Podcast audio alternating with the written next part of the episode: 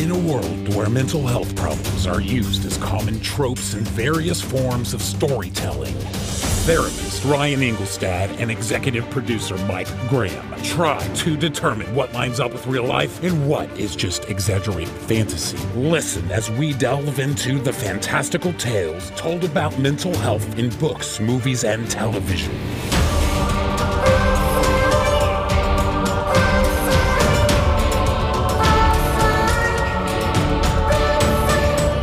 This is Pop Psych 101. Welcome back to Pop Psych 101. I am licensed therapist Ryan Engelstad, and I am in the need of a hero.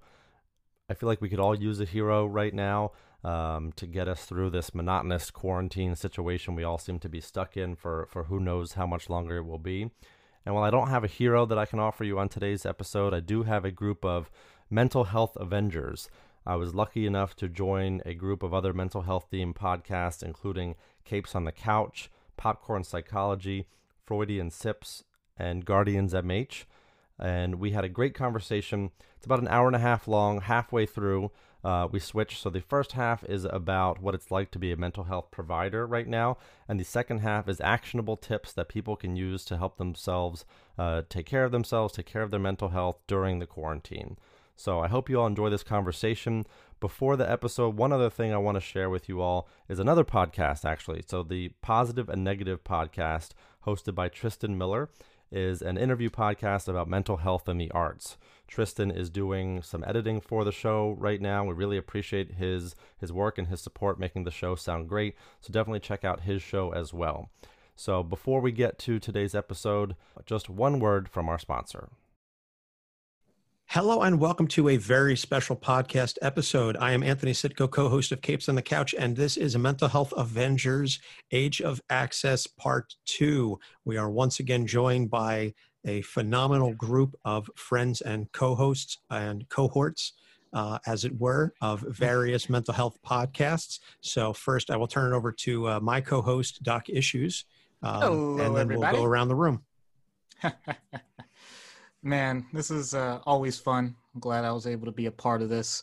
So, yeah, as he said, I'm Doc Issues. I'm a board certified psychiatrist and director for an inpatient psychiatric hospital in New Jersey. Yes, that is as fun as it sounds. And it's uh, it's always a joy getting to do these episodes with you, Doc. Next, we'll turn it over to uh, Guardians MH. So, Oh, yeah, we're Guardians MH. Uh, my name is Dr. Goku. I'm a resident in psychology in private practice, and I am also the clinical director with Guardians MH, with a, which is a 501c3 nonprofit uh, melding uh, mental health and video games. And uh, my name is Matt. I'm a uh, LMSW, and I'm a uh, mental health volunteer for Guardians MH. Thank you very much. And Matt, this is your first foray with the Avengers, so welcome. Thank you. Uh, we'll get you your your code name and uh, ID card. Jarvis will will get that over to you shortly. Next, we're gonna next we're gonna swing it over to Anna from Freudian Sips. Yes, hi, I'm Anna from Freudian Sips. Uh, I am representing me and my co-host who could not make it. That's Bonnie. Um, but we are both licensed professional counselors in Illinois, um, and we are happy to be here. We could not. I keep. I'm using the royal we. I'm happy to be here. Uh, I, I could not make it last time for the Age of Access Part One, so this is exciting. Well, glad to have you, and uh, Mhm. good to good to have you back here. Next, we'll swing over to Pop Psych 101 and Ryan. Yeah, thanks so much for having me, guys. I, I I wasn't able to make either of the first two Avengers mental health episodes, um, and I'm I'm the lone host of Pop Psych 101 now. But we are rebooted and going strong now in the in the age of quarantine. So happy to be with you guys and talking mental health. Well, happy to have you here. Thanks so much for for coming on by, Ryan. And last but not least, we've got Popcorn Psych, Popcorn Psychology. I guess I'll start. Um, my name is Ben Stover. I'm a licensed clinical professional counselor. I'm a clinical director of a private practice as well as a, uh therapist at a large uh, police department. Um, I'm Brittany Brownfield. I am a licensed clinical professional counselor as well, so just a therapist. Um, my special, my specialty, if I want to say that, is child therapy, um, and I work primarily with kids and teenagers in Chicago. My name is Hannah Espinoza. I'm a marriage and family therapist. I mostly, right now, I just work in private practice in the state of Illinois. Mm-hmm. Excellent. Well, as I as I said, uh, so great to have all of you here with us. Some of you returning, some of you new, but all of you uh, do amazing things with your podcasts, and all of you are excellent advocates for mental health. So we are glad to know and be friends with all of you. So this is a follow up from our last episode um, that we got together in early February, and uh, we joked that it was the Infinity War of the mental health avengers because there were so few people who ended up ultimately being able to hmm. make the session i think it was uh, me and doc issues and uh, hannah and then uh, dr goku and joe from yeah. guardians mh so wow. we were it was it was like we half the Avengers had been snapped but uh, this is the end game now so we are all back um, so you are all on my left as it were um, since i'm totally captain america here absolutely and uh, so, if you didn't get a chance to listen to that episode, which you totally should go back and listen to now, so pause. If you're listening to this now, pause and go back and listen to Age of Access Part One so you understand sort of what it is that we're talking about. But the crux of that episode was discussing several of the problems with access to mental health. And the three, uh, several of the primary issues that we discussed were professional availability, basically the fact that there are not enough mental health professionals to go around and to cover uh, all of the folks with their individual needs. Uh, insurance and all of the this is largely an american thing because the overwhelming majority of us do operate in the us and so the insurance issue definitely is is a major obstacle. I know dr goku was able to speak to some extent about the canadian perspective but by and large um, we were coming at it from from an American perspective, and then some of the other issues were just as we were discussing physical access and whether or not there were uh, tying in with the professional availability, whether or not there was someone in that person's particular area, and you know cost and and so on and so forth. So.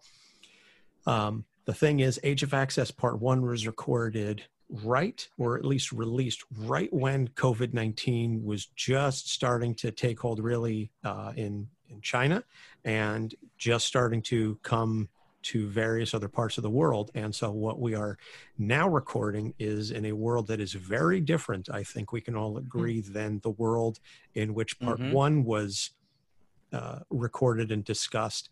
And so, I think we're just going to get right to it then. The elephant in the room um, we were discussing problems with access to mental health professionals and one of the at least proposed potential solutions was telepsych and i think now in an age of social distancing physical isolation et cetera we have seen a dramatic increase in telepsych telemedicine in general and so i posit to the professionals in the room what are some of the ways in which the covid-19 pandemic and social isolation ha- and social distancing have impacted your practices?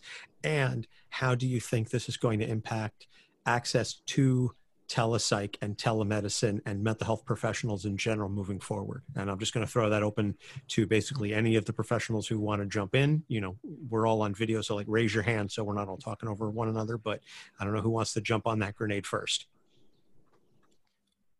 All right, I'm on it. So this actually isn't new to me. When I was working in the ER and the director for our emergency service there, we were using telepsych for the past seven years.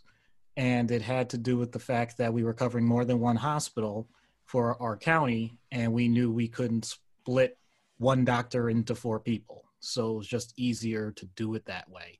I will say that it was antiquated compared to the way we're able to do things over the internet now but I always wondered why on earth aren't we just doing this much more? I understand for many other parts of healthcare that it's not the same thing, but when it comes to mental health, we're talkers and listeners. That is the bread and butter of what we do. So, not just video conferencing, which I do think is a big component to it, but even phone calls, things like that. This is something that has been underutilized for far too long. So, the idea that it took a pandemic for us to embrace it completely, well, there's another factor to that that I'll let you guys get in on later. But the the idea that we, at least in my area where we had been using it, we knew that this could be a major factor in seeing people way before they got to the point that things were totally breaking down around them. So I think this is going to be something that is going to continue to be embraced because everyone is starting to see that it's not just this quirky thing that a few doctors do. That really was the way some of my colleagues would describe it. Like, oh, you do that thing? Like, no, no, no, no, no. This is now mainstream and I think it's going to continue from there. Yeah. Um, Ryan from Pop Psych, by the way, I forgot to fully introduce myself. I'm a licensed clinical social worker and therapist, also in New Jersey. Um, I read somewhere that we've basically had 10 years of progress in telehealth in two to three months, essentially. That mm-hmm. the rate at which now it's it's accepted and normal. Um, I'll give you an example. I work for a small group practice um, still does handwritten notes, if you could believe that. Um, and in three or four weeks, everything got set up to do telehealth, and we were just a small group practice in you know a small suburban town. And now I see all my clients from that practice online. So that happened really quick, and you know obviously some people are, are adjusting to it. All my clients are adjusting to it, but I think it's it's for the best. I mean, we were talking before we started recording that it took a pandemic for this to happen, but you know, unfortunately, sometimes we, we kind of have to to kick the industry or the government in the pants to kind of get things to where they need to be. So I'm grateful um, that now this is as normal as it's becoming, because if this enables us to to offer our services to you know people who whether they live in rural areas or whether they're homebound or whether their work schedules are all over the place, this is the one of the biggest solutions I think on the table for us to be able to to spread access to people who need it. For me, for my own practice, um, we I, I, did do some uh, teletherapy prior to everything going on with COVID, uh, just because some people were a little bit uh, further off. They were in different different province, so kind of had to because I work at a private practice and uh, at a university. I kind of have to juggle both of those. But now everything has moved to private practice and has moved to online. And it, it's been a struggle to figure out what platform to use because we want to stay uh, HIPAA compliant and unfortunately, with everything going on with Zoom, uh, Zoom is not HIPAA compliant. Mm-hmm. it's not confidential. So I kind of had to figure out the best way. Um, and right now I'm using Doxy. Uh, mm-hmm. That seems to be mm-hmm. working out pretty good for now. Uh, my practice management software is supposed to be coming out with a, um, a teletherapy platform with rolled up in uh, what I use. So hopefully that's going to be coming out in a couple weeks and it's going to be pretty good. Um, and it's just business as usual. Unfortunately, I feel that there's kind of something missing uh, when um, I'm with a client face to face compared to being through a screen. I just feel there's just that one little component missing. And I think clients feel that too. Mm-hmm. I mean, I think that like at least in in my uh, business, I work in a small agency, and we have gotten to the point where we are strongly encouraging people to do the telehealth. We haven't made it a mandate yet, but I mean, even though I'm strongly encouraging people, most of them still want to come in. And I mean, we obviously have our our social distancing rules, and my agency is doing a lot of extra cleaning, and, and we're taking a lot of precautions to make that still possible for our clients, but clients don't want to abuse that system either, and they prefer to be in person. I mean, they mm-hmm. want to come into a place where they know it's their safe place, and it's hard to kind of find a, a, space and a time at home to really have that privacy that they want when they have their sessions. So I think there's a lot with telehealth that we can still refine and that clients are having a hard time finding that too. Fortunately for us, it's not something we had the luxury of doing. Our province has been in lockdown for the past five weeks or so, mm-hmm. give or take. So it we're completely barred from seeing anyone. But I, I think too how quickly because I know for the private practice that I work within, it was I think once the lockdown hit, oh, maybe three days in, all the insurance companies finally said like, yeah, cool, go ahead, do telehealth, it's yeah. fine, which just made the access um, a lot easier. But there is definitely that component that I know a lot of clients that I work with feel is that they do miss that in person uh, sort of connection, the the connection with the body language and everything like that is super important. Um, so there in the, I think there in the sense is where telehealth could need to on. I was having a conversation with um, Dr. Scarlett, another of the uh, mental health Avengers that couldn't be here tonight um, last week, and we were discussing what we felt was missing it, within the, the telehealth. And she mentioned something so simple of handing a tissue to a client mm. that's having a moment. Mm. It's not something I can do anymore. Yeah.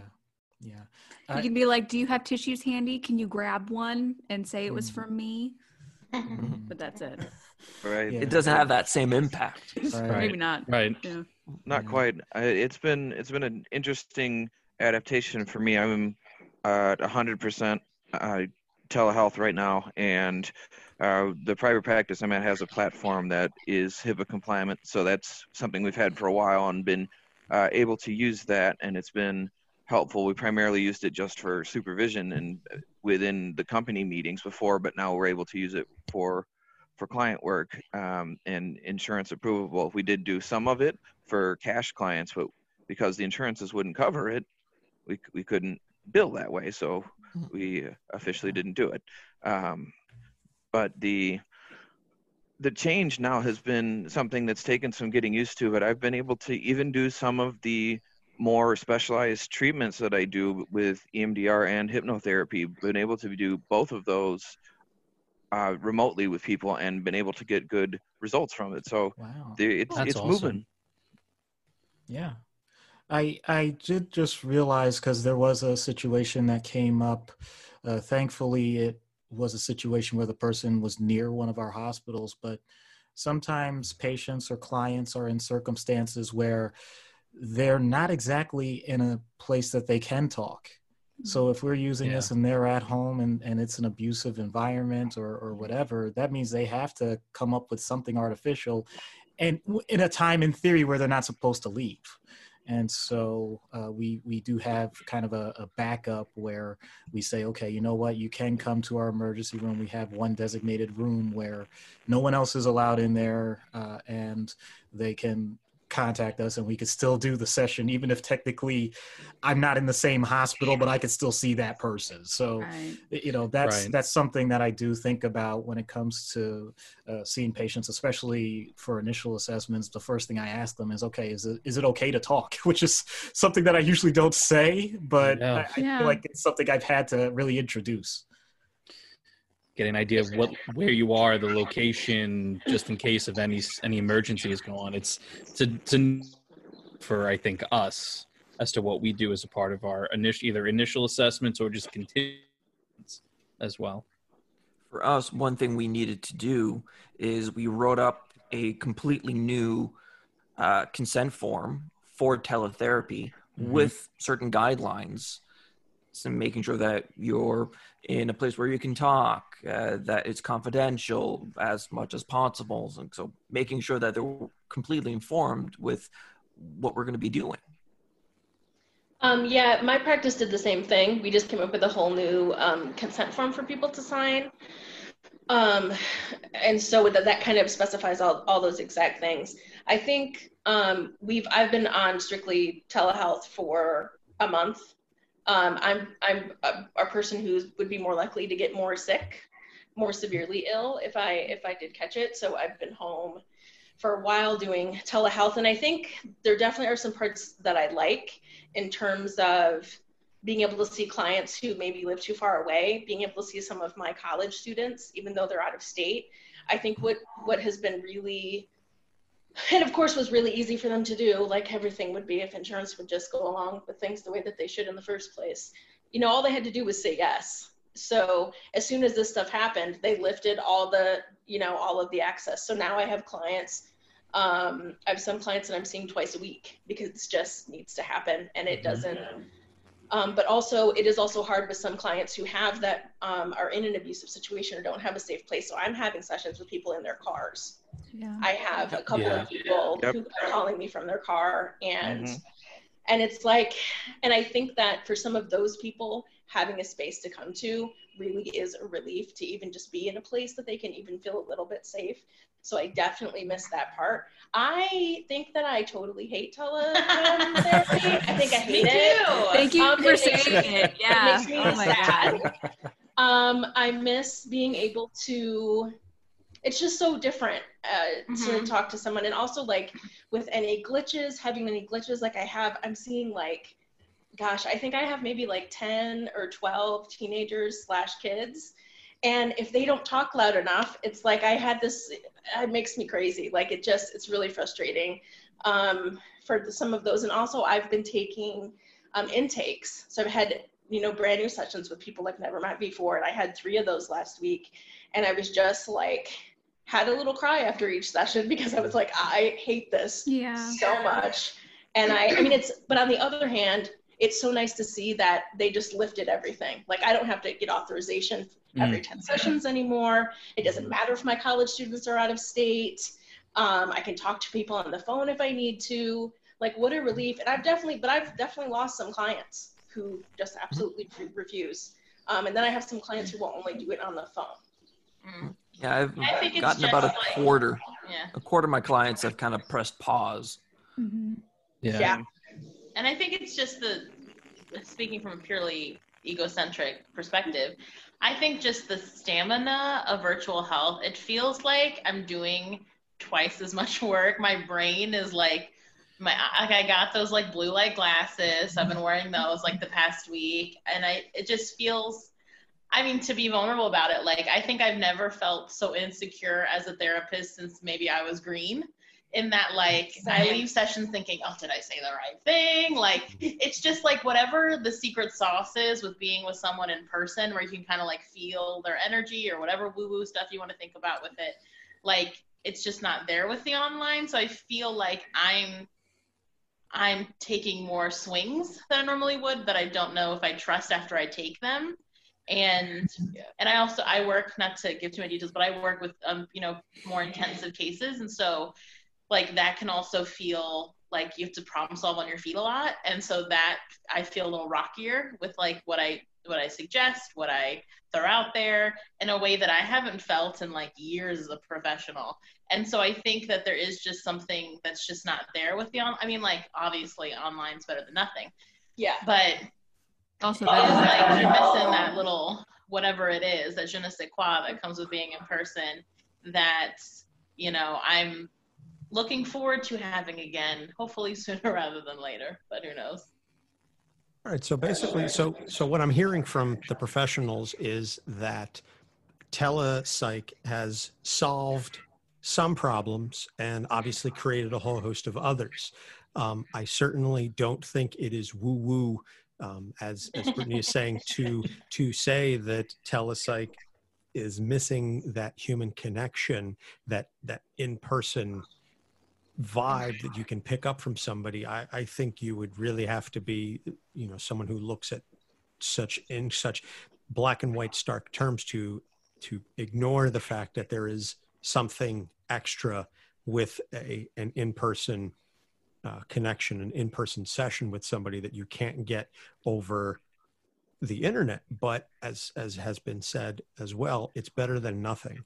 And i think what this ultimately is proving is that there it, there does exist a need for it but it is not intended or it should not be intended to completely replace in-person therapy, but I do think what we've been seeing from not just your comments, but from things that I've been reading online and just in the zeitgeist in general, is that there needs to be a balance and that there needs to be a, a supplemental use of telepsych and telemedicine in general for people who either you know need that um, need that thing right away and can't physically get to somebody or as as have been alluded to they may not be in a physical uh, location where they can go out to a, a therapist session that may be telepsych again um, for for one reason or another is all that they have. And so what i think we need to do moving forward and again this is me speaking as a non-professional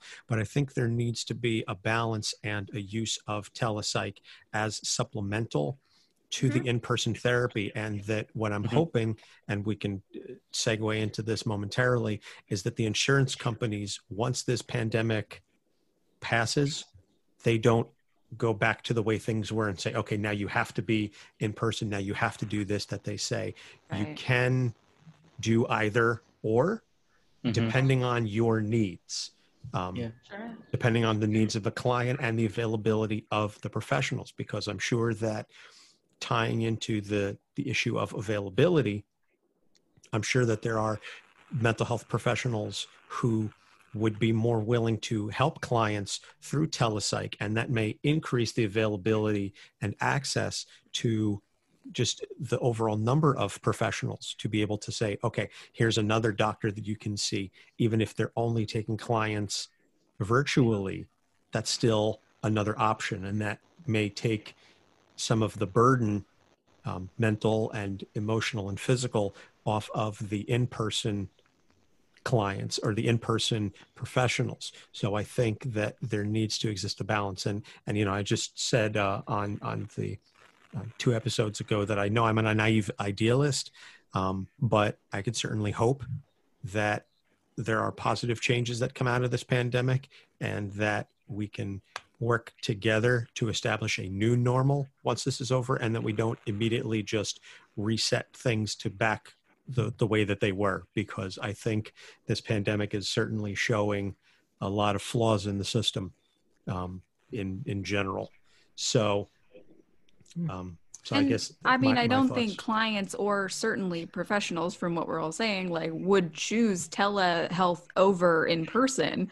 Like, I think that maybe there was a a conception that it would be overused when it shouldn't be, or something. I don't know. I don't know what the rationale was for insurance companies not allowing it before.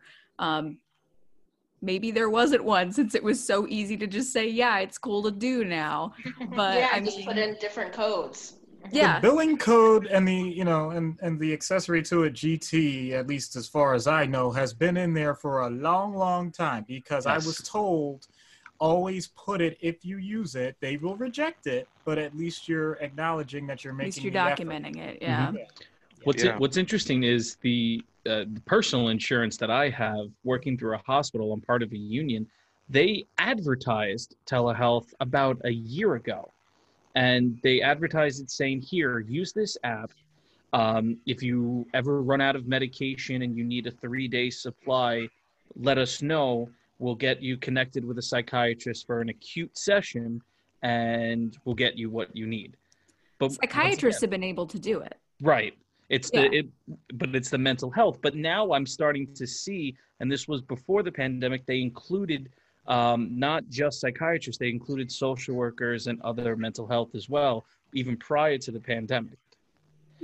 But once again, I live in New York. That's one insurance out of thousands. Right. because Right. there's been services that are completely tele based. yeah i was going to say it's a talk, Talkspace i think a couple more. Mm-hmm. Yeah, Talkspace is one I think, and they're entirely text or uh, video conference based. Right. Right. Mhm. Yep. Yep. And I think um, one of the other things that I think is good about what's been happening is um, we also are, are able to waive our copays um, for clients. And um, that I think has really given some of the people that I see the ability to actually reach out if they need a second session. I think that's one of the Mhm. things that really stops people. Um, and Especially with all the financial stuff going on right now. Absolutely, Yeah. absolutely. So it Yeah. feels really feels really nice to be able to say, "Hey, if you can't swing it right now, we are waiving fees." And I've kind of pretty much just told everybody that, and kind of just have all my people just not paying copays because it's Good because for it, you. doesn't make- it just doesn't make any sense to have them do that. And I think the other thing, um, the other thing that has just been it's just been interesting. I'm also really hopeful that this will move something or at least open up a door in terms of how easy it was for them to to kind of get us all in this place. And I think that even professionally that I'll probably do like one day a week when when this is over for like clients who have really tricky schedules or who Mm. live in the suburbs. Like I took on a couple of clients who don't live in the city and I won't be able to see them like once we go back. Um, so I think even I think you're absolutely right. I think I would never choose it over um, in-person therapy ever in a million years. Um, But it's a tool to have in the toolbox. It is. It is. Right. And I think, and I think that it's really, and it feels really nice to offer people another another option. Absolutely. Yeah. Mhm. And I do Well, think that online there- services like BetterHelp, Talkspace were Mhm. so um, so popular for a long time. It's because it's on your time where you can, rather than going to an office.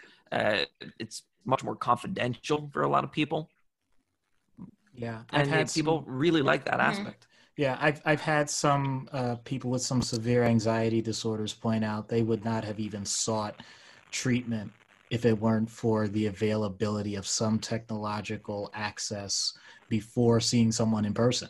Right. So there Yep. is a, there is another spin to that where um, uh, it's a, it's true that I definitely have noticed there are some patients that just simply say no, I won't do it. I'll wait for everything to come back. I'll I'll you know I'll grin and bear it. But uh, there are others who who basically said like you know what I was really scared to talk to anybody. And even if Mhm. it's just on camera or whatever, I know that I'm still in my place and I'm I'm okay with that. So, you know, that that's something that I've I've definitely noticed. And I I think there is going to be a little bit of a clawback because I j- pardon me, this is my paranoia coming through. I I don't trust that insurance companies are going to continue exactly the way they are. Uh, Oh, but sure, I don't but- trust Zero- insurance zero companies. Period. Full stop. Yeah. So, um, I, as Anthony said, he's the idealist. I'm a cynic, but I've always said, scratch a cynic, and you realize there are wounded idealists. So, yeah, I, I do think that we are on the positive swing. I do think that they're not going to claw everything back, but I think there is going to be almost like a I hate to say this, it's almost going to be similar to prior authorizations for medications, where it's like, okay, you just need the justification. Why are you using telepsych compared to in person? Right. All right, cool. You signed off on it. We're good. Yep, I think that you're right. Uh, having worked i- as a manager with a insurance company uh, contract, I got to see a lot of the inner workings of how things go and how they function and think, and it is uh, almost certainly going to revert back to the closest thing that they have sat down with their legal teams and found to be uh, liability proof um, or liability minimized. Anthony would have to clear that up for us, being the resident attorney here. But the um, the way that they're going to think and the way they're going to go is going to masquerade as if it's client first, but it's all going to be about protecting their income first and what keeps the most money in their pocket. And yes, they're going to do things to care for clients, but also how do we make money? Um, so keeping that perspective in mind is that I think that there's a lot of things that are going to be things that employers and when they're negotiating employer contracts that there's going to be and unions are going to be coming in with some power firepower now that well we saw how this worked for our people and our people want it so you're going to make it happen for us. And it's going to have to come from that direction because insurance companies function like the military does if it doesn't come top down it ain't happening uh, and I was watching a um, a news report today. Um, I don't remember exactly sources from uh, the the places brother they were saying that w- when the pandemic is going to be quote unquote over and things tend to go back to normal people are estimating premiums in the US may go up by about 40% due to how much the, the insurance companies are, are giving. And that's going to be passed down to the employer, then down to. I think you're right. I think everybody's hearing going to see that's going that's going to be a big deal for a lot of people people that can barely afford insurance now hmm people to for afford their insurance Well, I think that that's a perfect segue then into the next um, topic. And one of the things that we had discussed very briefly in the problems uh, episode or part one was insurance. And so solutions, I mean, God, I think we're going to see this, at least in the US. This is definitely going to play out in the presidential election. This is going to be a major topic. Um, And I'm not going to try and get into too much of a political debate, but I, I will say that I'm confident that this issue is going to be brought up during the debates. It is going to be part of the campaigns. And what I think I've been seeing is a lot of, at least on my end, even the, and I'm really trying not to, to get too into the weeds here politically, but what I've been seeing from a lot of, say, my, the older folks who may tend to skew a little more conservatively is this um, backlash against the insurance companies and and pharmaceuticals for making everything about money and for making everything profit driven and what i've been seeing in equal measure is the response that if you want to do that then take profit seeking out of insurance. Then take the profit seeking then take that incentive away from the doctors. And then they will only do the tests that are needed. They will only give you the medicine that is needed and they're not going to be in it for making money. And in addition you will see the doctors and the professionals and i'm not denigrating all professionals obviously but you will see the professionals who are only in it to make a buck. Their incentive is gone and now they drop out. And yes that may reduce the overall number of professionals, which increases the burden on the rest of you all. But the overall quality increases because you're not going to see the professionals going after whatever makes the most money. They're not going to be making decisions based on money. They'll be making decisions based on what is best for the client. And so, what I think that a lot of what we're seeing in this pandemic is going to help lead towards more of a push towards a single payer system in the United States. And I, you know, again, I'm not trying to necessarily get into the weeds politically, but I think that one of the things that we are seeing as a result of this pandemic is pushing towards that because this is exposing all of the flaws in the current system. And not to say that a single payer system is without flaws, but I think that the the people who've been suffering the most under the current system are willing to say, you know what, this isn't working. Let's try something different. And it pushes towards that. So, as a well, i potential can speak to that a little bit I was I was uh, going to say from Ca- Dr. Goku can certainly speak to that from a Canadian perspective. we have a single payer system in Canada, and it's province and territory based, but it's overarching through the. So if we look into mental health specifically within psychology, for me and my province, there's one fee. Overarching throughout private practice, there's one fee. There's a small leeway. It's between X and Y, and it's about a $20 difference. And you charge within that $20 difference. Most either right in the middle or right at the top.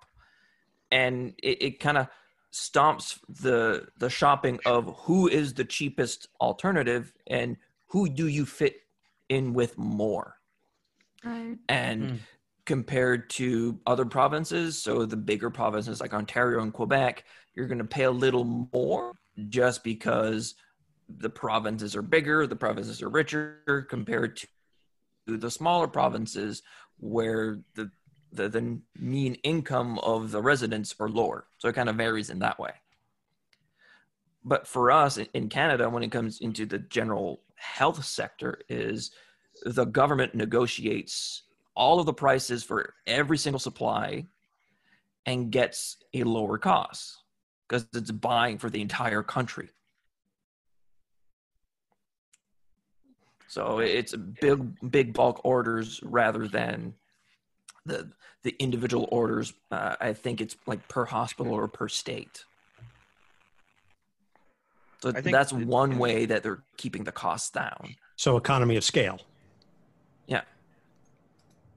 I think Anthony's right. I think that it's not going to happen fast. It's probably going to take another 10 years, is my guess. Mm. Um, but the the reality that we need to get the profiteering out of healthcare in our country is just flat in the faces of everything, and you see it with access, and you see it with people being uninsured and people having to choose, um, you know, like how much they can choose to afford on therapy if they don't have insurance because not every practitioner will do a sliding scale. Some people like my fee is 150 flat, and you can afford it or you can't. And um, to see that removed, where people can see the provider who is the most qualified to solve their issue, would be the way I would love to see things go. Because not the cheapest therapists, like the there was a place that Hannah, Brittany, and I all worked at, and you kept running into the constant problem that the most qualified practitioners leave after they get so fed up with dealing with the state insurances and all the things that come with that problem and the population is very difficult to work with is that the most qualified practitioners 80% of them leave and the other 20% become supervisors and aren't seeing clients as much or eventually not as all not at all and they're just guiding policy. But you see that the most chronic people are being seen by the least qualified therapist because that's who's available as opposed to who should be seeing them based on mm-hmm. their skill set. So for us in Canada, the way it works is you have what's covered under Medicare and what's not. So if we're looking into psychology and psychiatry, so psychiatry all covered through Medicare, entire thing. When it comes to um, psychology, you have through the hospital, or you have uh, the community mental health, and then you have private practice. So hospital, community mental health, all covered through Medicare, meaning no one's paying anything out of pocket. It's all, it's all covered. It's free, but it's going to cover within your tax dollars. In private practice, because we're elective, people pay for the service, but generally most people have uh, a separate insurance that covers like dental, mental health, uh, physiotherapy, massage therapy, and uh, other things. And that widely varies from client to client. I've had people that have enough coverage for three sessions, and I have people that have enough coverage for an entire year. And imagine having not being paid uh, in a situation where they're paying uh, such a large percentage of their paycheck into premiums and then also dealing with deductibles that are climbing through the roof. It probably makes even having to purchase a supplemental insurance to do that or pay out of pocket much more reasonable to do. So And I us, like- most insurances are covering 80%. Most plans are 80%, meaning uh, my clients pay about 32 bucks when they do claim through insurance and we direct bill. So they're 32 bucks. completely reasonable. Because here, here we have not only do people have premiums they have to pay, but they also have to pay the deductible before the plan even starts paying 80%. And some of those deductibles are in the $10,000 or more range. Oh yeah. Mm-hmm. So not only are you paying for the year $12,000 for insurance, but you got to pay another 10,000 before the insurance will even kick in. So it's, uh, it's garbage. Yeah. The- People the- are having to choose between like the okay, they're having to prioritize like okay, well I need this like like physical medication if we can call it that I guess. Okay, well I'm going to do that because and and it, since I'm paying for that, I can't afford my, you know, mental health medications and I definitely can't afford to go into a counselor every week. Oh my god. I mean, it's like d- doing like mental health triage and it's Mhm. not Yeah. working. Yeah, you pay for the right to pay to get treatment at some point in the future. Yeah. It doesn't make sense. And the idea that at this point, I know just about every psychiatrist that I work with and nurse practitioner, we learn the basics of how to bill. And then from there, we realize, you know what, we can't dedicate nearly as much time as we should to this. And mm-hmm. we therefore have specialized people to deal with that section. And we have them negotiate with the insurance companies. And the insurance companies realize, wait a minute, they have negotiators, then we need to make sure that we have the proper people to justify why we're not going to cover certain things. And we end up with system bloat. And I know, uh, once again, not to get into the political side, like Anthony said, uh, I think one of the fears, though, that many people have is that that's on the private side with people trying to make a profit that still are willing to put out the manpower just to battle these types of charges. If that's what private companies that do insurance are willing to do, what on earth is the federal government going to do? So that's a fear, not just, I'm not just talking about from some providers that I talk with. Uh, I'm also talking about some some patients, some clients that basically say, "Okay, I'm I'm all aboard the idea that I'm going to get coverage from things from day one. That's fantastic. How on earth are you going to guarantee to me that?" You know, let's say right now I just have to deal with my insurance company for a medication. I could still, in theory, make up my mind and switch somewhere else, or you know, do some other plan. If it's all just single payer, and they say for whatever reason that medication is not appropriate or that doctor you know needs to make five phone calls to, to justify. What am i going to do then? I'm not going to have any other options or at least that's the view that i hear. I'm not saying that that's right. I'm just saying that that's a concern. So for here, the way it works is the the government deals with everything incoming to negotiate the prices down. Treatment is left up to the practitioner. So what they feel the person should get, as long as it's not excessive, there's, kind of that checks and balance in terms of um, don't uh, recommend 15 different tests when it's not needed. So one or two, figure out, and as long as it goes, but it's left to the practitioner. Yeah, and I think that sounds like a great solution to some of the issues, and that something I'd like to see here to like to touch on where you're going with that and where Doc is going is that again, Hannah, Brittany, and I all worked as part of the system bloat. To be honest with you, our last position, they paid us double what we were making as frontline practitioners to help people learn how to navigate their system better. Is essentially the role we had. It makes no sense at all that and that bloat is all over because it's not just people who are getting paid to help figure out how to how to be uh, educated and talk compassionately to people about how to navigate all of the nonsense options they have to go through. But also we need to find a way to reduce reduce that without like uh, jeopardizing jobs that people have because then people are going to start getting upset. But we that bloat exists in so many ways that they, there's not just people who are care coordinating and managing that there's people who are uh, determining whether claims can be approved or not and they're pulling practitioners off the lines with money in order to do that and finding solutions to minimize the need for that so we could have more of those people outside of the insurance company and back on the front lines working with clients would be a huge solution point from my end my Well, if, if I could just jump in real quick, then one of the other things that I've been seeing um,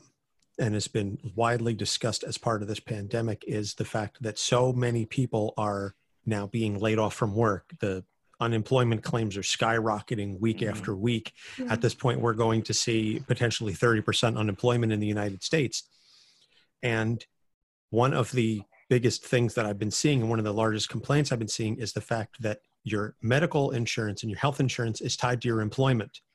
And that now, with millions of Americans, and again, potentially a third of the country being laid off, Mhm. not only are you not making money, now you have no insurance, which is a double whammy for so many of these people. And I think, again, that is going to strike in favor of a single payer system because now you have the health insurance regardless of your employment status, and you have the ability to seek uh, assistance with your mental health problems. In many, I, I know for many, and it makes sense, un, being unemployed is incredibly stressful. It weighs on you and that impacts so many other aspects of your life and then it becomes a vicious cycle because you're unemployed and now you're stressed you're anxious that feeds other problems. Now it becomes more difficult to find a job. So now you still don't have insurance. You can't see a therapist. You can't get the help that you need and it's a it's a negative vicious spiral. And i think one of the solutions to that is to take is to separate employment and health insurance. And if you if you separate them so that you have the health insurance regardless of your employment status that i think you're going to you're going to decrease anxiety in a lot of people and it's going to it's going to help the employers because now they are no longer required to spend copious amounts of money and look for the cheapest plan and so on and so forth and they can turn around and put that money back towards their employees and back towards creating a better work environment rather than spending all of so much uh, percentage of their overhead uh, requirements on providing insurance. So I think that is another solution. But again, that's something that really has to come from the top down. And that's mm-hmm. that's such a, a heavy political animal that I don't know if and when we're we're going to see that happen. I certainly hope we do, but well, and I think it does have to come from the top down, but also from the bottom up. There is this fear of how it works. Like, I mean, I think we're talking about the bloat because we see it from the other side and we see all the, all the, you know, costs that are just nonsensical and that we shouldn't have to have and and how this all stacks up but then there are people who aren't taking into the account the like that you have to pay $20,000 before anything is covered. And they're saying, like, well, how is this going to get paid for?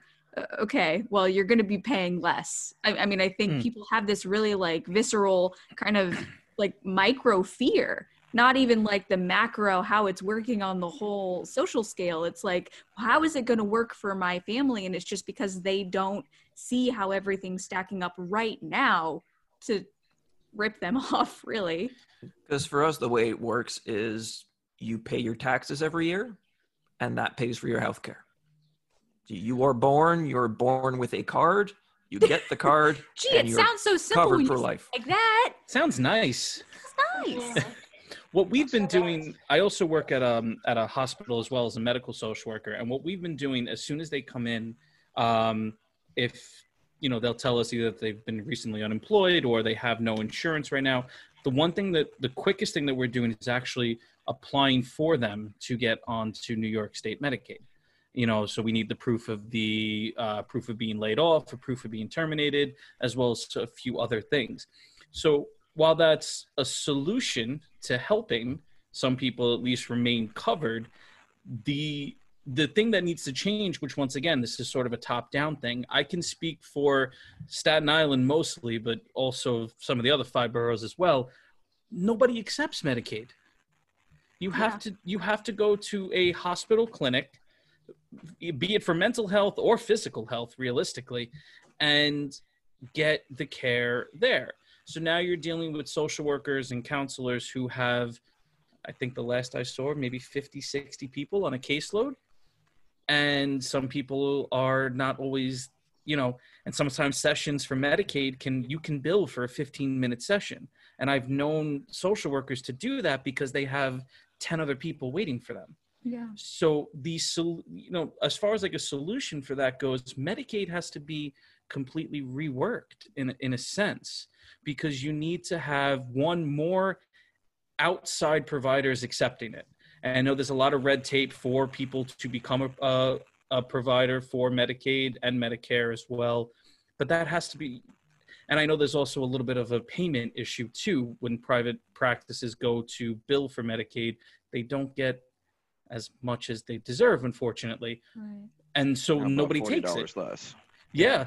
So everybody says, you know what? I'm not going to deal with the red tape to get certified, nor am I going to deal with the low payment. So I'm not taking Medicaid. And just because I'm a nerd and I look at stats, in December in New York alone, over 2 million people are on Medicaid. That's Yeah. a lot of people. and it's and it's awesome that you're helping them do that but quite frankly you shouldn't have to do that Right. that's part of that bloat thing that like that's not your job to No, but it becomes. that.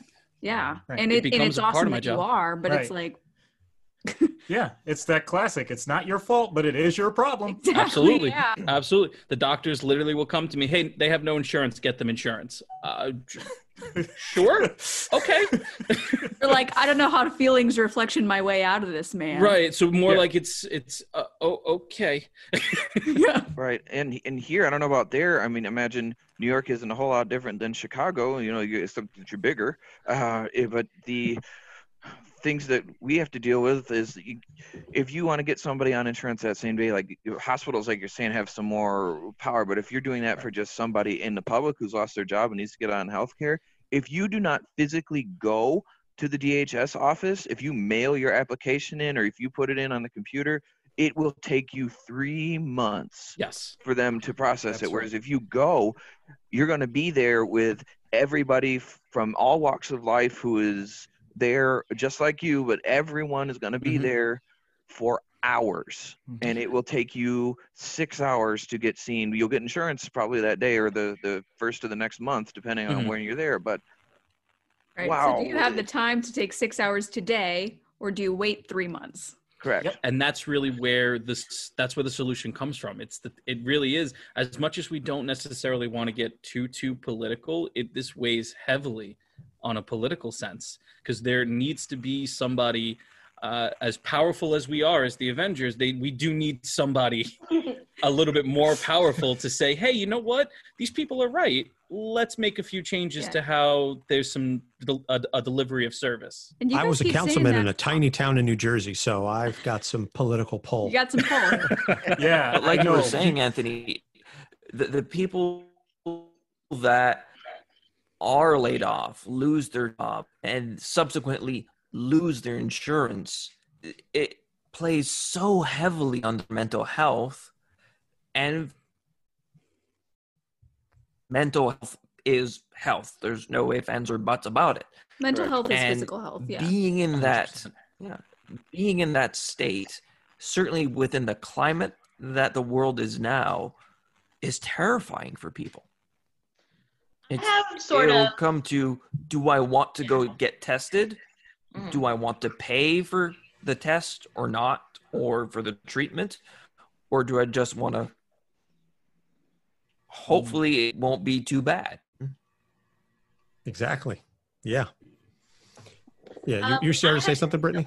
Yeah, so I this is a little off, sort of off topic, but just kind of one for me, like be able to pick the brain of having a bunch of you know mental health professionals in one area, and two, possibly helpful for whoever's listening to us is what have been your go-to suggestions, recommendations for the clients you're working with who are struggling with all these things we've been talking about, like stress related to like work instability or I don't know everything that's going on in the world right now. Like, has there been any go-to suggestions you've given to clients that's felt helpful?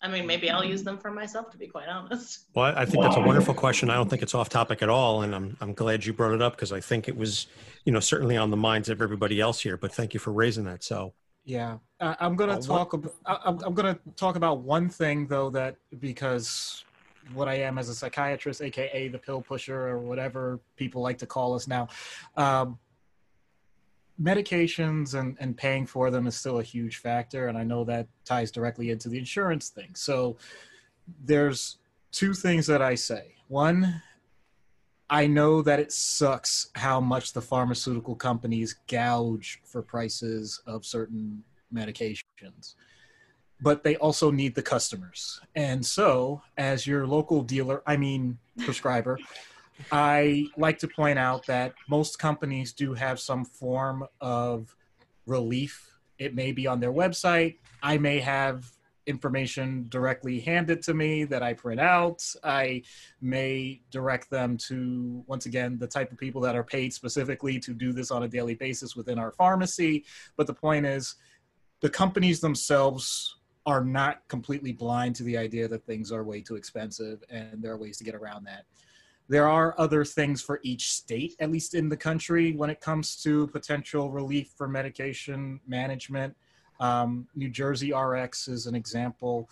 Um, GoodRx is one of the most advertised ones in the country overall. Um, they make it their business to, you know, report exactly what the lowest prices are. Uh, I I apologize. I know I'm kind of shoehorning this in, uh, but I just wanted to make sure I got that out there for people that really don't know about it, um, because it's it's just that important. Uh, but I, I actually think it ties into though when we talk about anxiety and stress of losing um, losing job, not having a, a, a, form of income. You know, with that comes cost of medication. Some people were taking uh, high blood pressure medication, or we're taking you know even if it's even if we're stepping away and not talking so much about um, you know antipsychotics or other medications, antidepressants but you know you try to get norvasc which is for high blood pressure that could cost anywhere from a hundred dollars realistically. And so knowing that information and giving that to other people is definitely a way to help to reduce that sort of anxiety and reduce that fear that there is re- there are resources out there. It's just a matter you got to really look and look at the fine print because they're not going to advertise them right. but they are out there. Yeah. Um, you know the walmart four dollar uh, sorry the target four dollar plan the walmart five dollar mm-hmm. plan those lists of medications a lot of them are generics yeah. but the point still stands. Like those it's not a ripoff they really do only cost that if they're on that list and i know it's a short list but i've done that i've actually had patients where i've just switched them to medications that i knew for a fact were affordable at least in the proper category maybe right. not my number one choice but good enough and and that's the part that sometimes breaks my heart where i'm saying I'm doing good enough when I know I could do better, but that's the way the system is set up. Right. So and I think I you, that oh, that sometimes it can it can help just to know there are those resources. Like there are hmm. tools that we can use. Sorry, my cat's having a moment. Um, like there there are things that we will help you find. Like something I say to my clients is like, if this doesn't work, we'll try something else like it's okay we will try right. other things there are other tools that we can use there are other resources we can look at i think that helps to alleviate some of that anxiety that's just like if this if this happens then that's it. I'm done. But like there's yeah. there's so many more things that people just don't know are out there. Right. And there i agree. And there's you know that there's so many people that don't know that yes you can get on medicaid especially if you lost your income. Like, you now meet the income qualifier for it, right?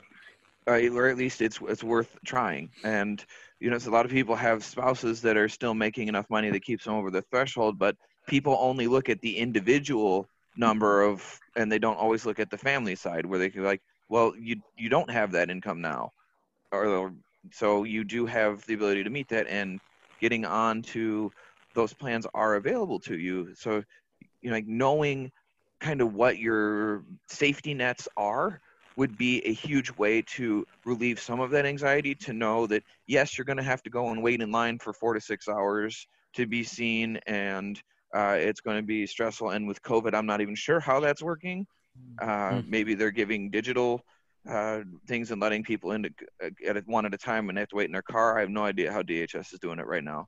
Um, but the the safety nets exist and you won't necessarily be without like your insurance totally like like yes like doc is saying you might not be able to take the same medication you may not be able to see the same doctor but you won't be left with nothing.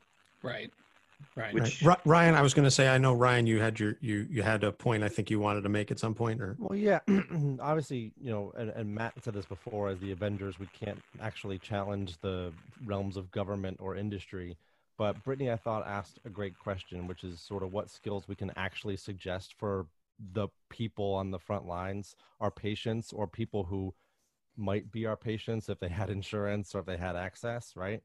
Um, so for me, one of the biggest sort of skill areas that I've been working with my patients on during this time are, are you know a lot of different skills obviously but specifically dbt or dialectic behavioral therapy skills um, are fantastic during this time. You can get yourself, you can go on Amazon and get a DBT skills for anxiety workbook.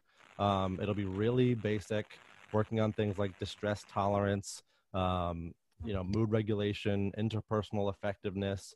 Because if you're stuck in your house with your family or um, or if you're by yourself, like chances are there are going to be things that are going to be really difficult. And skills like uh, radical acceptance, as an example, is re- are really important during this time. Just to kind of, you know, you might ask yourself, well, I'm I'm not pretending this isn't happening. I'm obviously accepting my reality, but you know, if we are, um, just to use some examples, watching Netflix all day or sleeping all day, um, you know, not that those are unreasonable responses to this situation, but that is sort of non acceptance, right? That's doing mm-hmm. something other than what you would want to be doing to take care of yourself. So mm. I think yeah, there's I think a lot I've, of different skills. Yeah. I've been having a lot of talks about what are we, what's the difference between something that's kind of like an avoidance or like a time killer versus like actually makes me feel pleasure and makes totally. me feel good. Mm-hmm. And sort of like you're saying, 100%. like a big part of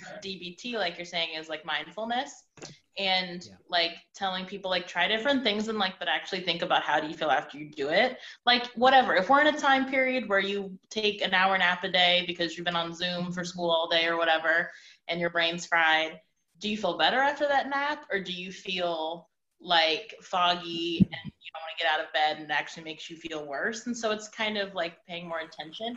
I think that's been really hard even for myself is like kind of losing track of like my routine and like what i do day to day that actually makes me feel good because i think also part of like you were speaking of like the not acceptance pieces i think a lot of people not even necessarily clients but like people i know in my life are going to like a lot of avoidance tactics. It's like we just have to get through this time and if i can just like be some form of unconscious for like most of it and then i'll wake up and it'll hopefully be like well be released.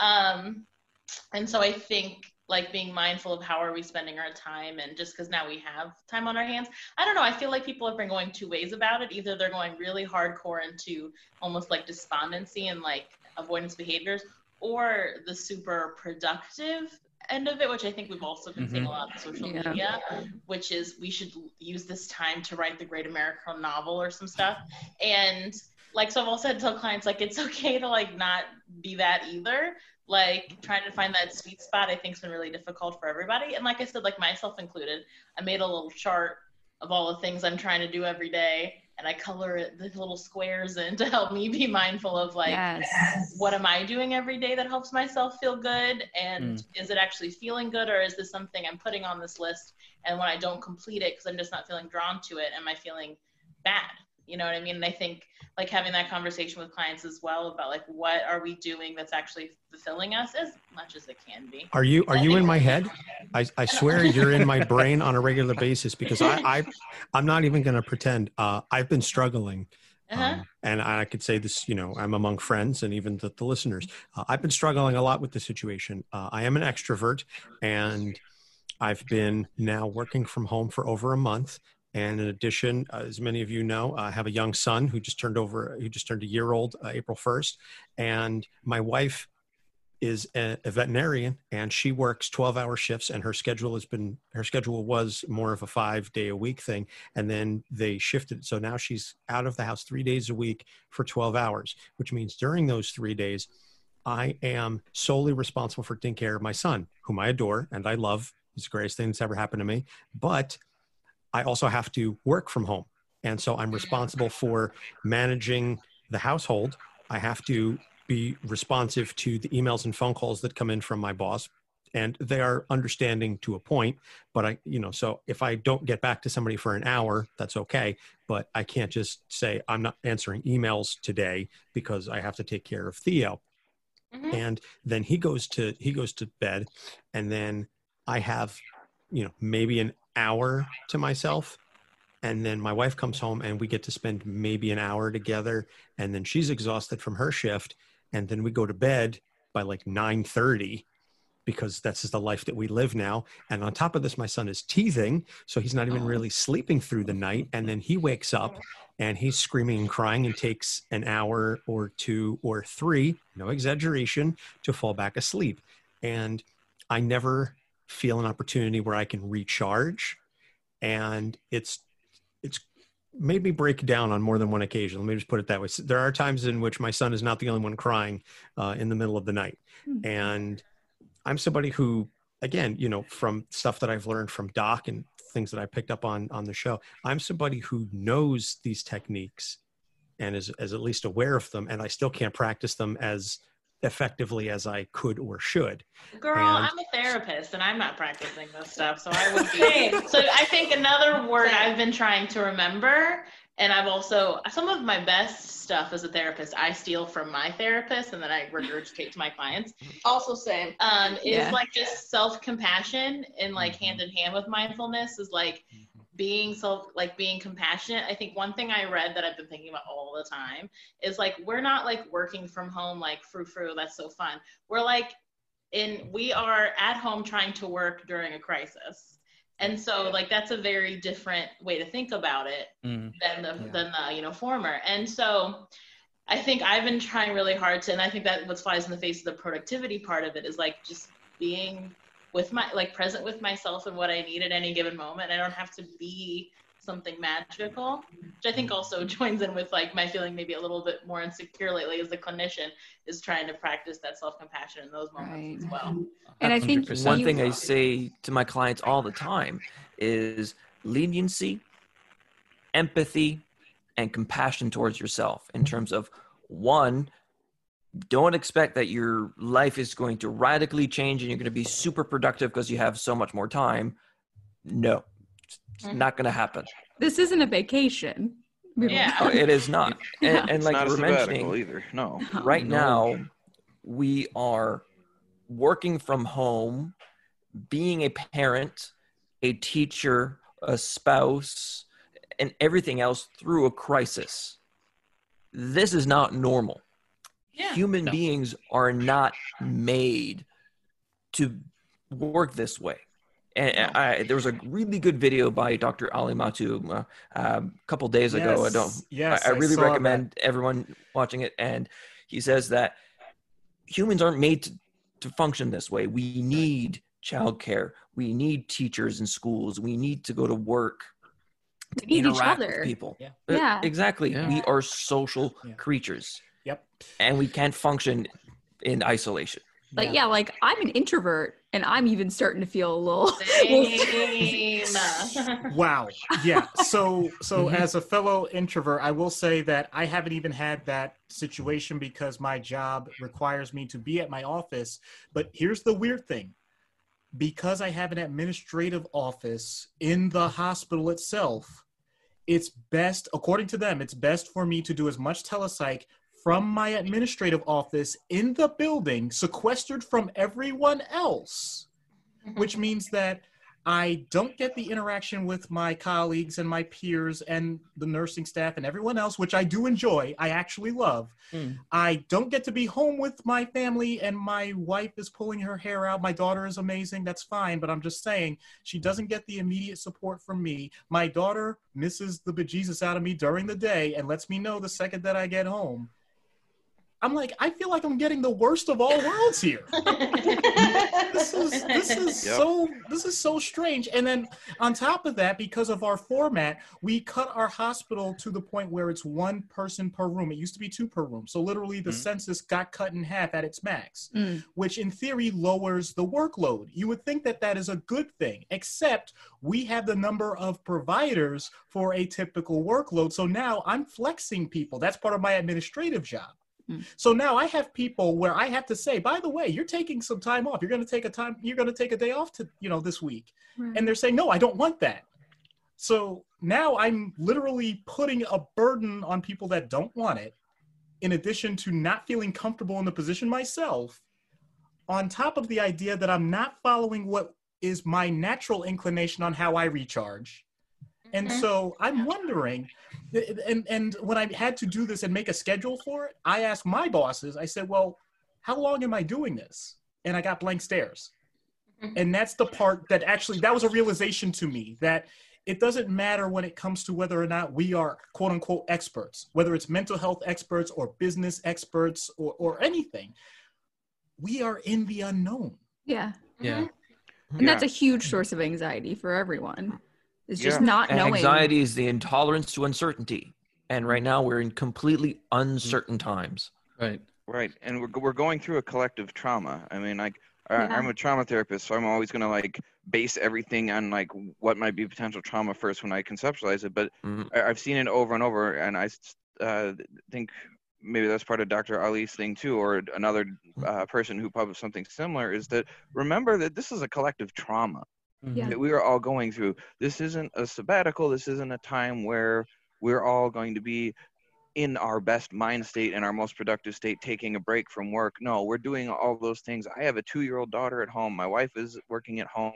We're both trying to balance doing things. And uh, we have a two bedroom condo in the city. Like, I, I have to balance all of those things together. And some of the things that I'm working with clients on is the things that I'm trying to manage with myself is that Right. we the cognitive skills aren't going to work a whole lot right now. It has to get more into the body based, like how are you getting yourself into calm mind, calm body states? We are How- at like the bottom of Maslow's pyramid right now. I Right. just said that Yeah. to somebody like two days ago. Yep. funny. I've been Yay. going to basics with most of my clients Yep. on a regular basis in terms of are you doing your breathing exercises, your grounding exercise, relaxation, Are, or just basic anxiety management, DBT skills, mindfulness skills, just to let's just ride this wave Right. in And I think that's hitting can. on, we're circling this word, this universality is what Mm-hmm. I've just been focusing on with all my clients is just Mhm. like, yeah, same. you are not alone this this stuff that you're feeling ben i love that you brought up the collective trauma i just did um like a, a zoom meeting actually for a bunch of like local business leaders and basically like explaining to them self-care techniques. And i brought up the collective trauma thing. I equated this to 9-11 and how like this is a very different kind of trauma but it's the same situation where we are collectively dealing with something that is way bigger than us that is unprecedented. We have no idea what the rules are. We're all making things up as we go. Mm-hmm. And it's okay. And that goes back to that self compassion thing is just validating to yourself it's okay not to be okay right now. It's mm-hmm. okay not to know what the hell you're doing because we don't either. No one does. Mm-hmm. And we're all trying to figure it out. And the thing with this trauma, it's not one event that's happening and then it's done. It's, continuing. one event and it's continuing and it's getting progressively worse and then it kind of tapers off. But things aren't going to go back to normal. It- mm-hmm. No. even when we have a vaccine, Right. Mm-hmm. chances are it's going to take years before we go back to normal or a, a variation of. Well, and that's one of the things that I've been discussing with just friends and family in general. Um, and that's one of the things that I think we were discussing here is what is, I guess that's the last thing that we'll, we'll get into. What is the hope for you all of what the new normal is once this fades? What are some of your predictions or hopes, you know, uh, idealistically, realistically, whatever? What do you hope is the new normal after this fades and we'll say in 18 months i think is you know if i if i could be 12 to 18 months i think is realistic in the uh, in the the timeline for when we've reached a point that we're not seeing such a drastic uptick in new cases that we're seeing things um, back to the point that you know maybe only like worldwide we're seeing like you know less than 100 cases a day or a week, what have you.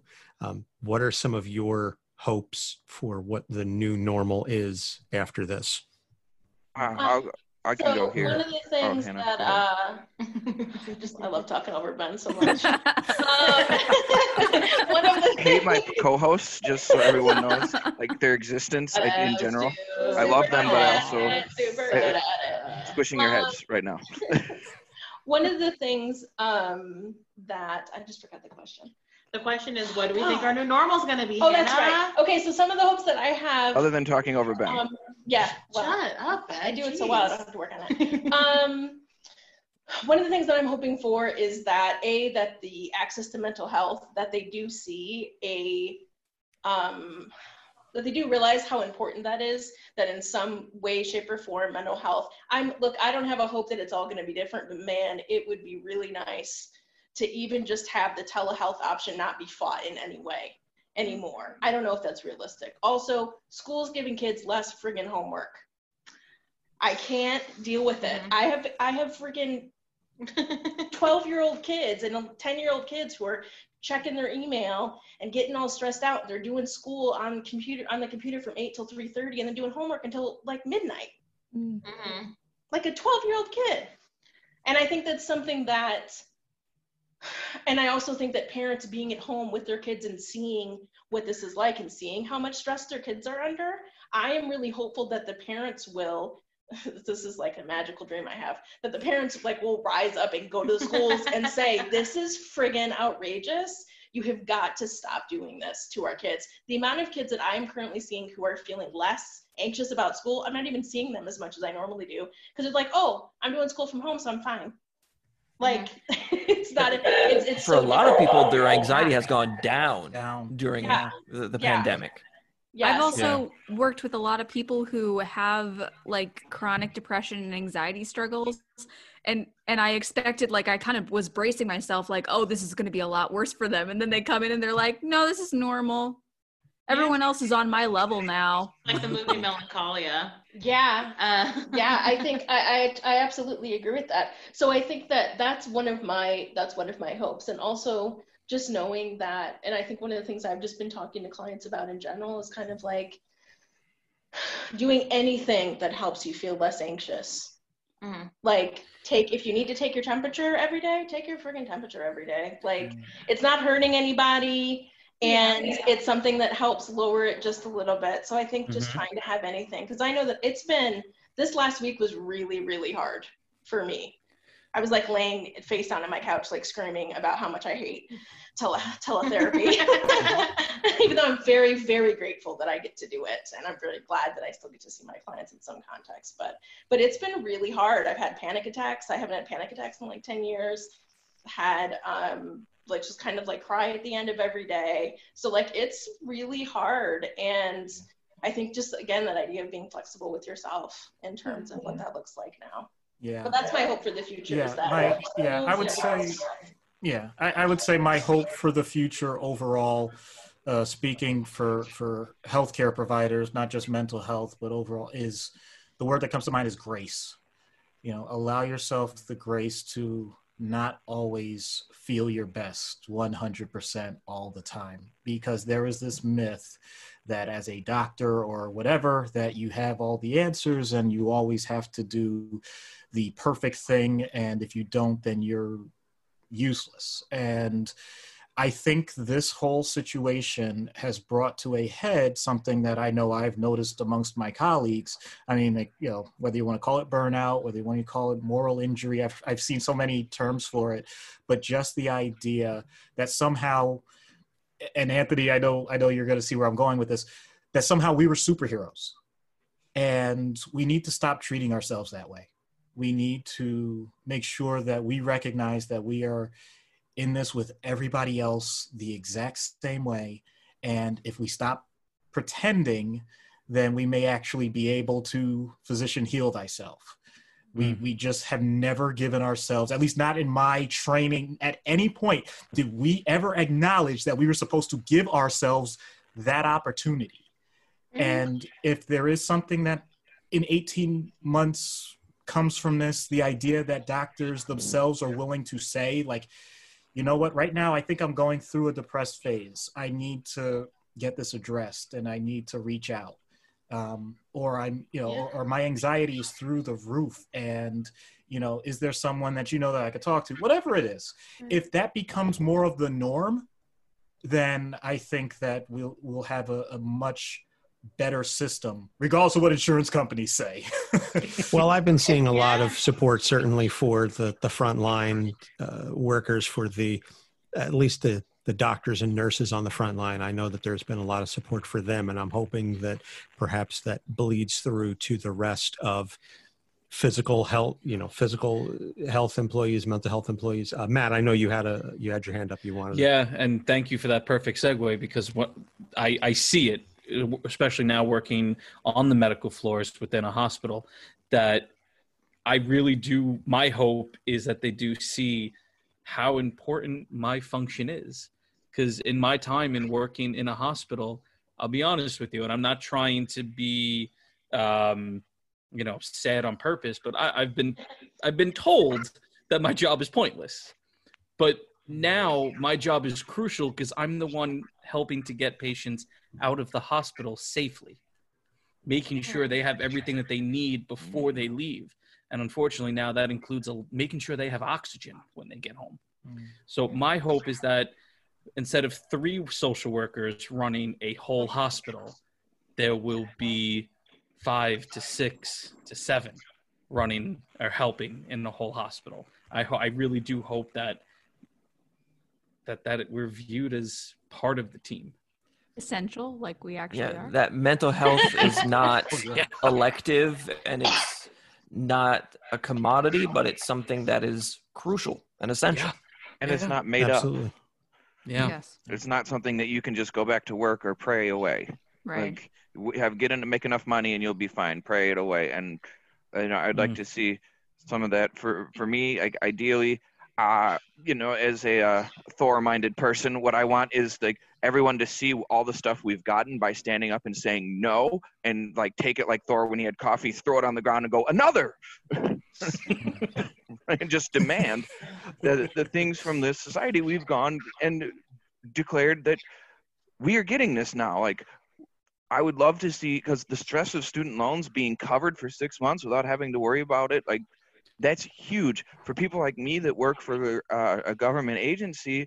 Like, for all of these concessions to be made and all of these payments that we're not making to still count towards my 10 years and that financial burden to be off of me because it's money that's made up from nowhere uh, that is being taken from us for because we're money factories and seeing those kinds of things being taken away because everyone stood up and said no and seeing people do that with when the insurance companies try to claw back the regulations they pulled back trying to claw back on the things that they're paying for trying to claw back the money that they've been bleeding out that you know they're bleeding out now and when they try to raise the premiums. And uh, in an ideal world i would see everybody stand up and particularly in our society those that do the negotiating of contracts and things stand up in that room and say we will not take this bull crap anymore. Like this is nonsense and we're going to stand up and say all that stuff that you were able to give us during covid we want all of that all the time guaranteed no negotiation no debate nothing hammer down Right. Well, I think to some extent you're going to have to ask your politicians and your your representatives to fight for that stuff. And depending on Mhm. where you live and who your representative is, you may have better luck uh, conversing with the wall. But I won't get into that. Uh, Ryan, let's, let's go to you. You've been quiet for a while. that Ben uh, took the uh, the superhero route, so I'll go that as well. Um, uh, Iron Man would try to find every possible technological solution. So even though we all acknowledge that telehealth is not a panacea, it's not a replacement for in-person therapy. Um, there are a lot of great resources and and opportunities here for technology to become something that's even more specifically focused on supporting our mental health whether that's peer-to-peer networks, mental uh, wellness applications, um, obviously telehealth. I'm excited about VR, AI, all of it. I want all of it. I want it as soon as possible. I want everyone who is, you know, in the tech space and and aware that we're experiencing a national shared trauma to recognize that this is going to become a real area of need over the next six months to 10 years, right? Um, I I actually work part time for a um, company that does telehealth for employers, and this is the sort of side tag of that. I hope employers recognize that you know even if you just want to put on profits, you will will make better profits if your employees are able to stay at work because you're supporting their mental health. If that means you're you're just guaranteeing them six sessions a year, that's better than none if they're if you're guaranteeing them access to to medication or to mental health coaching there's so much stuff that's out there and it's all going to be better than what we have now which is to say not enough Mhm. Very well said. Um, I think that's about as as good a place as any for us to end this. I mean, I'm Mm-hmm. sure we could continue for another uh, several hours, but uh, I think we we covered a lot of ground.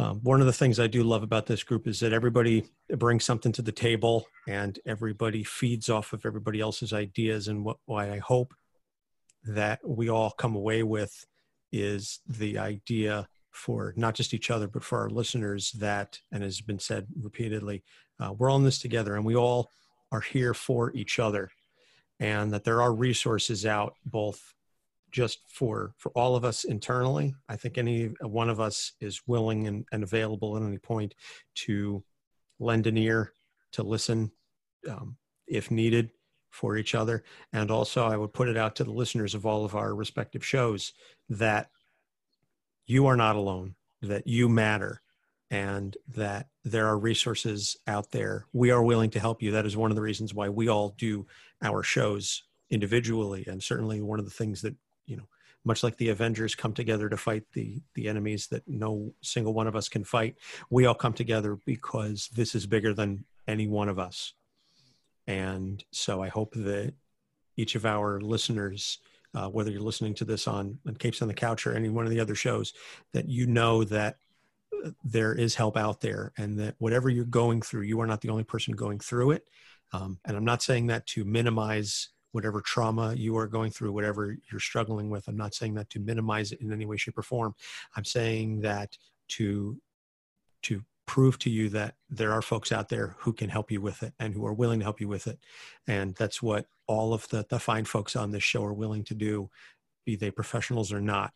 Um, we all do this because we care and i think if nothing else that we we are continuing to show every time we come together that we do this because we care um, and that is sometimes that's all you need um, and sometimes that's enough and god willing um, you know we can we can all get through this and maybe by as i said uh, you know uh, on one of my previous shows by the grace of whatever data you choose to believe in or not that things will that the, whatever the new normal is that we all stand up collectively and we help each other uh, create that new normal. And it's something that's better for each other and for our listeners and for us as a species. Because i think this uh, we we need to be mindful of that. This disease doesn't care um, who you are doesn't matter what your income bracket is who you voted for who you pray to what your blood type is doesn't matter about any of that. It's killing humans. And at the end of this we need to remember that we're all in this together as humanity. And uh, anyway that's again the, the naive idealist in me. But uh, you know i'm captain america for a reason i suppose. So Such a good speech. thank you. Thank you. Very good Yes. speech. thank you. Bravo. I, I try um, so You succeed, sir. so I will. Uh, I guess we'll we'll wrap it up then with uh, everybody plugging uh, who you are and where they can find all of your your shows and your social media. So I'll start. Uh, Doc Issues and I are on Twitter, uh, both individually and collectively. Uh, Ah, come on, find- just say just say it's capes on the couch. I barely am on that thing. Come on. yeah, you you are barely on Twitter. Um, so Capes on the Couch on Facebook, um, Instagram, and Twitter. We have a Facebook group. We have a Discord. We have a Patreon. We have a TeePublic. There are any. Uh, our email address is capesonthecouch at gmail.com, and our website is capesonthecouch.live or capesonthecouch.com. And really, if you just do a search for Capes on the Couch, you can find us. Um, and again, you know, we're so grateful to the to the rest of the Avengers for getting together and, and doing uh, this. So I'll throw it over now to uh, to Ryan for Pop Psych. Thanks. Yeah, you can find Pop Psych 101 everywhere podcasts are found and everywhere social media is found. Where um, I would say our biggest ones are Twitter and Facebook. So if you're looking for more content from us um, at Pop Psych 101, you can also email us at Gmail uh, Pop Psych 101. So thanks so much for having me on this time. I hope uh, we get to keep doing this. Definitely, we'll we'll love to have you back as as schedules allow. Uh, Anna, you're up next. Yes, you could find Freudian Sips Pod on all the podcast aggregating platforms. We're on social media. Freudian Sips Pod is our tag on basically everything. Uh, FreudianSipsPod.com, and you can find like merch and links to our episodes and everything, all the cool stuff. And if you want to email us, we're FreudianSipsPod at gmail.com. All right. And now uh, Popcorn Psych. Um, so you can find us at Facebook and Instagram at Popcorn Psychology. On Twitter, we're at popcorn underscore psych. You can email us at popcornpsychology at gmail.com. Um, we're always taking requests. We talk about movies, so we're always taking recommendations if anyone has one they really want to hear about. Um, and I think, yeah, we're on Patreon as well if anyone wants to be generous. Uh, uh, last but not least, Guardians. We are Guardians MH. Uh, you can find us at guardiansmh.org or you can email us at support at guardiansmh.org. We are a 501c3 nonprofit. Um, we run a Discord group uh, with a hundreds of members and a very uh, active mental health professionals team. It's been growing steadily over the these past couple weeks. Uh, we also have the uh, RTS bot that you can integrate into your uh, Discord server, which is giving you uh, real time support for mental health. And personally, you can find me at SSJ5Goku28 on Twitter. Uh, how about you, Matt? I don't use any social media, so just find me in the Guardians uh, Discord. Smartest answer yet. hey, lucky you. Uh, sometimes I find myself uh, caught in a, a vicious Twitter cycle. So, again, thank you so much uh, to all of the Avengers. Uh, we appreciate all of your input and uh, I appreciate all of you assembling for this very important topic. And until next time, this is Anthony Sitko. Thank you so much for listening, and we will see you soon.